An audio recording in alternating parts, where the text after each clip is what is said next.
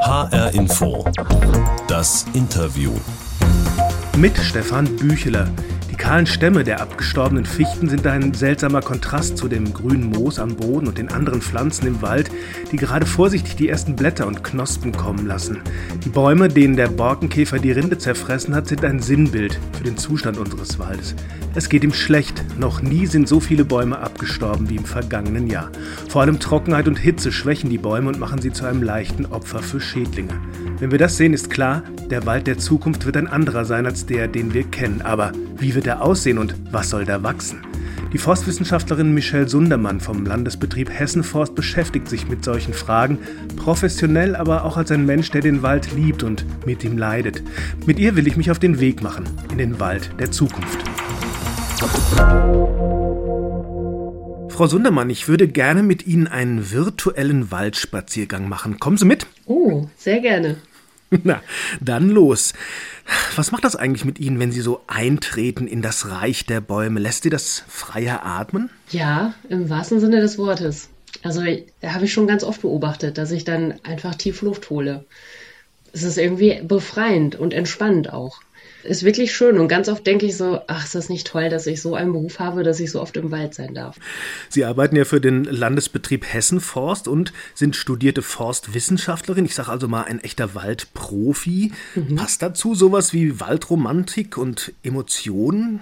Geht das zusammen? Ja, ah ja auf jeden Fall. Ja, ja. Also ähm, ich glaube, dass uns alle so ein bisschen was fesselt auch. Also wenn man diesen Beruf ergreift oder wenn man dieses Studium, wenn man sich für das Studium entscheidet, dann hat man, glaube ich, schon eine, so eine Affinität zu diesem faszinierenden Ökosystem. Also ich glaube, dass das niemanden von uns ganz kalt lässt.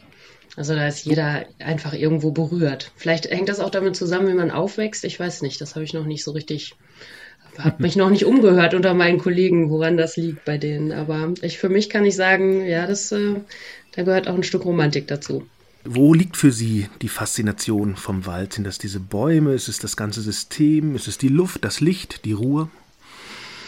Ja, also es ist auf jeden Fall mm, eine Mischung aus allem. Also es ist einfach mh, mm, diese Atmosphäre, glaube ich. Also wenn man in den Wald geht und das ist fast egal zu welcher Jahreszeit, obwohl ich da so auch einen Favoriten habe unter den Jahreszeiten, aber es ist einfach, ja, man, man kann einfach total gut abspannen. Also sich entspannen im Wald, die Gerüche wahrnehmen. Wenn man ganz bewusst durch den Wald geht, dann, ähm, glaube ich, sieht und hört und riecht man ganz viel, was man vielleicht sonst nur am Rande wahrnimmt. Aber ja, es ist, es tut einfach gut. Jetzt müssen Sie aber schon noch verraten, welche Jahreszeit Ihre Lieblingsjahreszeit ist. Ist es der Frühling? Nee, es ist tatsächlich der Herbst. Der Herbst, das ja, wird der andere, ja. Mhm. Genau, und zwar, wenn sich, die, wenn sich die Blätter so verfärben und der Wald sich so wandelt. Das ist leider immer nur eine kurze Zeit. Also es sind nur ein paar mhm. Wochen, wo der Wald so schön bunt wird. Aber ich mag das unglaublich. Ich finde das sehr schön. Sie also häufiger mal Waldbaden, ja? Ja, im Grunde ja. Auch wenn ich vorher noch nicht wusste, dass, was ich da tue, aber intuitiv habe ich es gemacht, ja. Schön. So, wir sind also losgegangen, laufen so ein bisschen warm und sind jetzt bei unserem virtuellen Spaziergang so am Waldrand. Und weil H-Info das Interview die Sendung mit der Box ist, habe ich so ein Kistchen mitgenommen. Hier ist aber kein Butterbrot drin, leider. Aber es sind Bilder drin, die wir uns gegenseitig zugeschickt haben. Ich mache jetzt mal auf und fisch mal das erste Bildchen hier raus. Das haben Sie geschickt. Ähm, wenn ich das mal beschreiben darf, das ist so ein Waldweg, der geht also ein Wirtschaftsweg, schnurgerad in den Wald rein. Wir haben verschiedene Baumarten, die sehe ich. Sonne scheint auf grünes Laub und am Wegesrand ist so ein Stapel mit gefälltem Holz. Warum haben Sie das ausgesucht? Ich finde, wenn man das sieht, dann hat man sofort Lust, weiterzulaufen. Also Sie haben ja, ja schon gesagt, da ist so ein, da ist ein befestigter Weg, wo man äh, jetzt auch in dem Fall nicht gucken muss, wo man hintritt, weil der relativ gerade ist und vielleicht auch sehr eben. Da kann man also den Blick schweifen lassen, man kann nach rechts und nach links gucken und man sieht da einen wirklich schönen Mischwald im Frühling in diesem Fall. Also es ist ein ganz herrliches, frisches Grün, ähm, was man da sieht. Und man sieht aber auch dass der Wald gepflegt wird, beziehungsweise dass hier Holz geerntet wird. Und das ist, finde ich, auch ein wichtiger Aspekt ähm, bei der Waldbewirtschaftung, dass wir nämlich da den Rohstoff Holz bereitstellen, der für uns alle so viel Gutes tut. Also das ist hier kein Urwald, sondern ein, ja, wahrscheinlich auch vom Menschen angepflanzter Wald, der bewirtschaftet wird, was ja, ja die, die, die größte Fläche von Wald in Deutschland ja ausmacht. Lass uns noch mal ein Stückchen weitergehen. Ich habe auch ein Bild äh, geschickt und das hole ich jetzt mal raus. Das ist das Bild, wo man ähm, diese großen abgestorbenen, ja, was sind es, Fichten sieht mhm. vor dem blauen Himmel. Also man hat unten frisches Grün, auch Frühling. Man hat äh, schönen blauen Himmel mit, mit Wölkchen, aber dann stehen da sozusagen diese toten Bäume. Was sagt Ihnen das? Oder ja. was sehen Sie, wenn Sie auf dieses Bild schauen? Das ist natürlich, es ist, in, erstmal ist es, wenn man es so mh, mm, kurz betrachtet, nur ein sehr ein trauriges, ein bisschen frustrierendes Bild, weil man diese ganzen abgestorbenen Fichten sieht. Ähm, man kann auch erkennen, dass sie vom Borkenkäfer ähm, gefressen wurden, sozusagen. Genau, das weil, sieht man an der Rinde, ne? die genau. abgefallen ist zum Teil. Genau. Ist ja so ein Bild, was man häufig sieht, wenn man ja. wandern geht, mhm. zum Beispiel jetzt. Ne? Und man sieht auch, dass die Bäume noch nicht alt waren, diese Fichten, die da, äh, die da gestorben sind. Aber man kann erkennen, dass es trotzdem weitergeht. Also ähm, da ist ja unten, sieht man schon Laubbäume, als ähm, sozusagen nächste Generation, nächste Waldgeneration. Und man kann auch oben rechts in der Ecke, kann man, ähm, sieht man den Schatten eines schon größeren Laubbaumes, also wahrscheinlich eine Buche, sieht auf jeden Fall so aus, die schon sozusagen auf diese Fläche sich verjüngt hat. Also ich gehe davon aus, dass diese jungen Bäume, die da unten stehen, die auch alle relativ gleich alt sind, bis auf ein paar, die schon älter zu sein scheinen, ähm, dass das alles Buchen dieser großen Buche sind. Also der Wald nimmt sich dieser Flächen auch schnell an, wenn geeignete Bäume in der Nähe stehen. Mhm. Und man sieht auch, wenn ich das noch kurz ergänzen darf, habe ich nämlich das mir ein bisschen genauer angesehen jetzt. Also da sind unten ähm, auch Bäume dazu gepflanzt. Also Sie können da diese Schutzhüllen sehen. Ich kann nicht erkennen, Stimmt. was da drin ist, ja. aber da ist auf jeden Fall auch schon ergänzt worden mit einer weiteren Baumart. Also das heißt, da ist nicht nur das große Sterben auf dem Bild, da ist auch sozusagen schon zu sehen, dass hier was gemacht wird im Wald und dass die nächste Generation kommt. Also nicht genau. ganz so pessimistisch. Mhm. Ähm, mir, wenn ich das sehe, geht es halt schon so, dass ich denke, oh, das ist unglaublich traurig und das ist auch sehr dramatisch, weil diese Bilder kenne ich von vor zehn Jahren oder so nicht. Die sind mir jetzt halt im letzten Jahr oder in diesem Jahr aufgefallen. Es gibt ja sogar Leute, die reden vom Waldsterben 2.0. Mhm. Würden Sie da mitgehen oder ist Ihnen das zu dramatisch? Nee, es ist schon ziemlich dramatisch. Also es ist, also wir vergleichen das ja immer mit diesem Waldsterben aus den 70ern oder 80er Jahren, saurer Regen, diese ganze mhm. Diskussion, das hat sich ja dann nicht bewahrheitet zum Glück. Da gab es ja auch ganz viel Schwarzmalerei, dass der Wald absterben würde. Aber es ist zum Glück nicht in Erfüllung gegangen. Aber jetzt haben wir tatsächlich eine Situation, die wir auch so schnell nicht oder wahrscheinlich nicht in den Griff kriegen können, weil das einfach klimawandelbedingt ist. Und ob und wie schnell wir den umkehren können, das wissen wir einfach noch nicht. Deswegen ja. ist es ganz schwer vorherzusagen, wo da die Reise hingeht. Michel Sundermann, Sie sprechen für den Landesbetrieb Hessenforst. Der kümmert sich um den hessischen Staatswald, aber auch um Kommunal- und Privatwaldflächen. Das sind mehr als 650.000 Hektar. Das ist also riesig groß, schwer vorzustellen. Ich habe mal geguckt, die ganze Stadt Frankfurt hat ungefähr 25.000 Hektar. Also da geht es richtig um, um viel Wald. Welche Dimensionen haben denn die Schäden, die wir gerade beschrieben haben, in dem Wald, den Sie betreuen? Der Staatswald von Hessen umfasst 342.000 Hektar.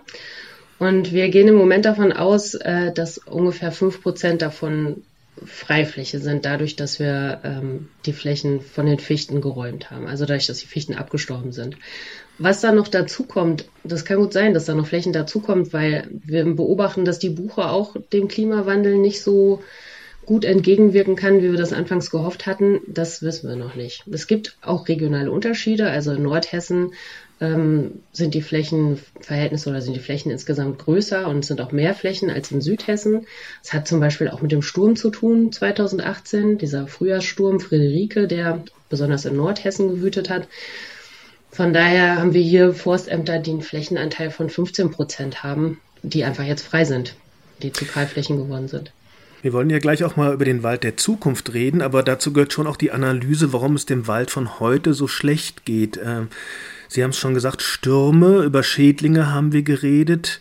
Klimawandel äh, steht hinter Dürre und Hitze der letzten Jahre. Mhm. Aber es ist nicht auch so, dass so ein Wald, der im Wesentlichen so eine Plantage für die Holzwirtschaft ist, ohnehin viel anfälliger ist. Also diese Monokulturen, gucken wir nochmal auf die Fichten, die wir da gesehen haben, äh, die dann einfach komplett dem Borkenkäfer zum Opfer fallen. Also ist es eine Mischung zwischen der Art und Weise, wie der Wald angelegt ist und dem Klimawandel, den wir jetzt erleben? Ich glaube, wir können davon ausgehen, dass wenn es den Klimawandel nicht gegeben hätte. Also Stürme haben wir auch in der Vergangenheit ja schon öfter erlebt. Aber wenn es jetzt diesen Klimawandel mit der Hitzeentwicklung, mit der Dürre auch vor allem, den trockenen Perioden im Sommer und auch im Frühjahr, wenn es den nicht geben würde, dann würden auch diese Fichtenwälder noch stehen. Also dann wären auch die Fichten in der Lage gewesen, sich gegen den Borkenkäfer zu wehren, auch wenn sie in Plantagen oder in Reinkultur noch irgendwo stehen. Dass das nicht das Nonplusultra ist und auch nicht naturnah, das wissen wir schon lange. Und wir sind auch schon lange dabei, diese Bestände umzubauen. Also schon über 30 Jahre bemühen wir uns, auf den Flächen Mischbaumarten einzubringen und einen stabilen Mischwald zu etablieren. Aber das liegt einfach in der Natur der Sache, dass das nicht so schnell geht. Ne? Nur diese ähm, dieser Klimawandel und auch diese Dürre, das zwingt uns dazu, diesen Wandel viel schneller zu vollziehen, als wir das eigentlich geplant haben. Und ähm, dazu gehört auch, dass es schwieriger wird, weil unter normalen Umständen, wenn wir jetzt so eine Fläche neu bewirtschaften oder neu aufstellen wollen mit unterschiedlichen Baumarten, dann kann man da auch mit Licht und Schatten arbeiten und man würde ganz vorsichtig die Bestände öffnen und da neue Baumarten einpflanzen und so weiter. Also man würde nie eine ganze Fläche einfach kahl schlagen, um dann da neu zu pflanzen. Das bringt auch viele Schwierigkeiten mit sich ist aber die Situation, die wir jetzt haben. Äh, Michel Sundermann, ich habe eine Pressemitteilung von Ihnen gelesen und darin steht, dass der Hessenforst ähm, am Wald der Zukunft arbeitet, eben, das haben Sie auch schon gesagt, mhm. und allein im Jahr 2020 fünf Millionen Bäume gepflanzt hat. Fünf mhm. Millionen Bäume, das ist eine ganze Menge. Was sind das für Bäume, die Sie da jetzt anpflanzen? Was ist das für eine Mischung für den widerstandsfähigen Wald der Zukunft? Also erstmal setzen wir auf mindestens drei bis fünf verschiedene Bäume auf einer Fläche. Und dann sind das in erster Linie natürlich Bäume, von denen wir ausgehen, dass sie mit den zukünftigen Bedingungen gut zurechtkommen. Also allen voran die Eiche, aber auch Ahorn und Linde. Da sind aber auch äh, Nadelbäume dabei, die Douglasie zum Beispiel oder Weißtanne. Fichte habe ich jetzt nicht gehört. Nee. die hat auch tatsächlich äh, auf unseren Flächen hat die sicher auch noch Berechtigung, da wo sie nämlich äh, gut wachsen kann, wo auch genügend Wasser zur Verfügung steht, damit die Fichte gut wachsen kann. Aber es sind einfach nicht mehr so viele. Dadurch, dass sich eben das Klima so verändert und verschiebt, verschieben sich auch die Standortbedingungen und dann hat die Fichte da keine Chance mehr. Natürlich bauen wir keine Fichten an, wo wir wissen, von vornherein schon wissen, dass sie da keine Zukunft hat. Jetzt ist aber ja die Fichte sozusagen der Brot- und Butterbaum der Forstwirtschaft, wenn ich das mal so sagen darf. Also der ist ja einfach äh, nicht umsonst so oft gepflanzt worden, der lässt sich gut verkaufen, lässt sich gut verarbeiten, wächst relativ schnell. Wenn Sie jetzt so einen Mischwald anpflanzen und ähm, kann so ein Wald dann auch noch wirtschaftlich sein oder wirtschaftlich genutzt werden, in, in dem Sinne, wie er es bislang war, oder müssen wir da auch umdenken? Ja, er kann auch wirtschaftlich genutzt werden. Dass die Fichte dann nicht mehr genutzt werden kann, das liegt natürlich auf der Hand. Wenn es sie einfach nicht mehr gibt dann, oder keine, die Wuchsbedingungen dafür nicht mehr da sind, dann können wir ihn ja auch nicht mehr anbieten oder verkaufen die Industrie oder die Holzindustrie, die reagiert auch schon darauf. Also die haben auch schon angefangen, ähm, die Eigenschaften, die das Fichtenholz mit sich bringt, nämlich besonders leicht und ähm, stabil zu sein, ähm, auf andere Arten quasi herzustellen. Also da gibt es Versuche mit, mit Leimverbindungen von Buchenholz, äh, die das dann auffangen sollen. Und dann gibt es natürlich auch Baumarten, wie zum Beispiel ähm, die Kiefer oder auch Douglasie, die ähnliche Eigenschaften mitbringen. Also nur weil wir auf die Fichte verzichten müssen, heißt es das nicht, dass wir kein Bauholz mehr haben in der Zukunft. Aber heißt es das vielleicht, dass wir weniger aus diesen Wäldern raustransportieren können? Wo sehen Sie so die Prioritäten der hessischen Wälder der Zukunft? Sind das tatsächlich in erster Linie noch diese Wirtschaftswälder? Sind das eher Klimaschützer, die CO2 binden? Sind es Trinkwasserspeicher? Sind es Naherholungsgebiete? Und kann das der Wald alles leisten? Wo sehen Sie das so? Ich sag mal ja, ja, ja und ja. und das ist auch also unser. Er kann. Ja, ja, er kann und das ist auch unser Anspruch. Das war ja auch schon äh, die letzten Jahrzehnte. Also es war immer der Anspruch, dass wir Nutzschutz und Erholungsfunktionen ähm, auf einer Fläche darstellen. Also es ging nie um den reinen Wirtschaftswald, sondern es geht auch darum, Naturschutz auf derselben Fläche zu integrieren, Erholung auf derselben Fläche möglich zu machen. Schutzfunktion im Sinne von Wasser- oder Lärmschutz war auch auf derselben Fläche oder ist auf derselben Fläche möglich. Also das ist das Wunderbare an diesem Ökosystem. Das ist auf der anderen Seite auch die große Herausforderung. Und ich glaube, das ist auch immer unsere Aufgabe als Försterinnen und Förster, dass wir quasi diese Ansprüche der Gesellschaft an den Wald eben übertragen. Also wenn die Gesellschaft jetzt möchte, sage ich mal, dass es nur, dass wir einen Naturschutzwald oder neben einem Erholungswald, neben einem Wirtschaftswald haben, könnten wir das umsetzen. Aber bis jetzt war der, der Wille der Gesellschaft oder die Erwartung der Gesellschaft so, dass wir das alles auf einer Fläche umsetzen. Und das haben wir gemacht. Und das ist möglich. Ja, und ähm, der Klimawandel sagen, erhöht jetzt den Druck auch so ein bisschen wegzukommen von den traditionellen Waldbildern. Was halten Sie eigentlich von der Idee, die Leistung der Wälder, sage ich mal, in Sachen Klimaschutz oder als Trinkwasserspeicher auch finanziell anzuerkennen? Also wenn man sagt, wenn der Wald so vieles für uns tut und so wichtig ist, um CO2 zu binden und den, die Klimawandelfolgen abzumildern, dann ist das, müsste uns das auch was wert sein. Also in den 80er Jahren des letzten Jahrhunderts gab es, glaube ich, mal die Idee eines Waldpfennigs, wenn ich mich richtig erinnere. Wäre sowas wünschenswert aus Ihrer Sicht? Mm, ja, ich finde das gut. Ich glaube, dass es an der Umsetzung allerdings hapern wird. Also das wird nicht so leicht sein, das umzusetzen. Also wenn man sich mal so andere Länder anguckt, in denen ich auch unterwegs war, da habe ich zum Beispiel Nationalparks gesehen, in die darf man nur, wenn man vorher Eintritt bezahlt hat. Mhm. Und ähm, das ist da völlig selbstverständlich. Und da ist es sogar so, dass man als Ausländer noch mehr Eintritt zahlt als als Einheimischer. Wenn man da also die Natur genießen möchte oder die, das Spektakuläre, was da vielleicht geschützt oder erhalten wird, auch sehen möchte, dann, ähm, dann muss man dafür Eintritt zahlen. Und ich weiß, dass es auch in Deutschland Studien in diese Richtung gab oder gibt. Ähm, und die Bereitschaft oder unsere Bereitschaft für sowas zu zahlen ist einfach sehr gering, weil es einfach schon immer freies Betretungsrecht gab und jeder sich im Wald aufhalten durfte, wie er wollte. Und ich glaube, dass damit einhergeht auch die Frage, ob wir für diese Leistungen, die im Grunde ja, ich sag mal, gratis durch den Wald entstehen, ähm, zahlen wollen. Mhm. Aber gerechtfertigt wäre es schon aus meiner Sicht. Frau Sundermann, der Wald von morgen, diese Wiederaufforstung, das ist auch für den Hessenforst ganz klar eine Mammutaufgabe. Haben Sie dafür überhaupt noch genug Mitarbeiter? In den letzten Jahren wurde ja Personal abgebaut. Das ja. rächt sich jetzt wahrscheinlich, oder? Ja, das rächt sich, aber es war ja auch nicht vorhersehbar, ähm, wie, sich das, wie sich der Wald entwickeln würde und was da jetzt für Aufgaben auf uns zukommen. Wir können das schaffen, weil wir da ein Konzept entwickelt haben für die Wiederbewaldung. Also es ist ja nicht so, dass diese ganzen Flächen jetzt alle auf einmal wieder bepflanzt werden, also dass sie wieder bewaldet werden müssen, das ist völlig außer Frage. Da sind wir sogar rechtlich zu verpflichtet durch das Hessische Waldgesetz. Aber wie das passiert, das wird in Stufen erfolgen, beziehungsweise wir gucken auf jede Fläche ganz individuell, was können wir hier machen, wo können wir mit der Natur oder wo können wir uns die Natur zunutze machen, die jetzt hier uns die Naturverjüngung schenkt zum Beispiel, oder wo müssen wir aktiv pflanzen, um einen Baumartenwechsel herbeizuführen oder um äh, neue Baumarten oder weitere Baumarten mit auf diese Fläche zu bringen. Und das ist ganz wichtig, um das Risiko zu streuen.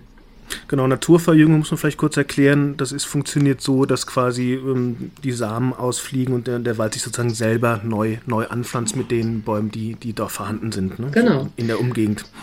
Ja, wir haben da sogar äh, ganz findige Kolleginnen und Kollegen, die, ähm, die sich die Natur zu, oder die sich da der Natur bedienen, indem sie zum Beispiel Heertische aufstellen und äh, den Eichelheer bemühen, die Eicheln zu säen.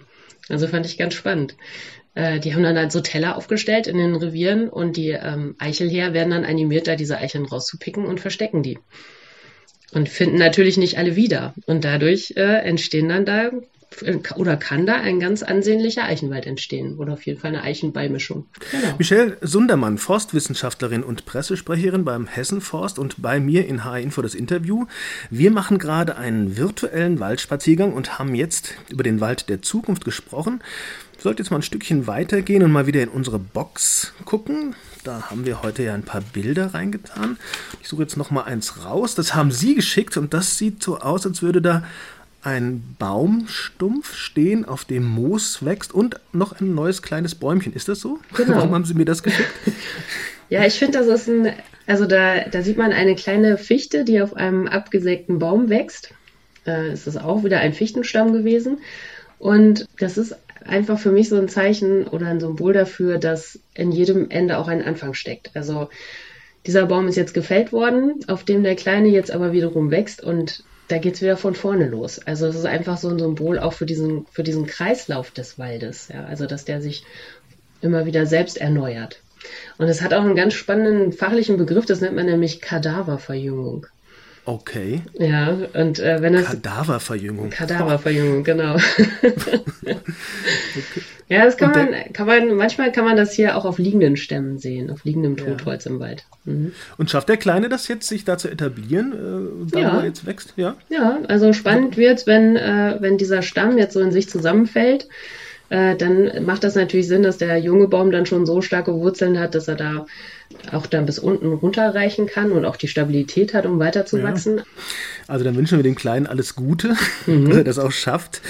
Ähm, wenn, ich, wenn Sie das so beschreiben, dann höre ich ähm, bei Ihnen auch immer eine Menge Enthusiasmus, ja auch so eine Liebe zur Natur raus.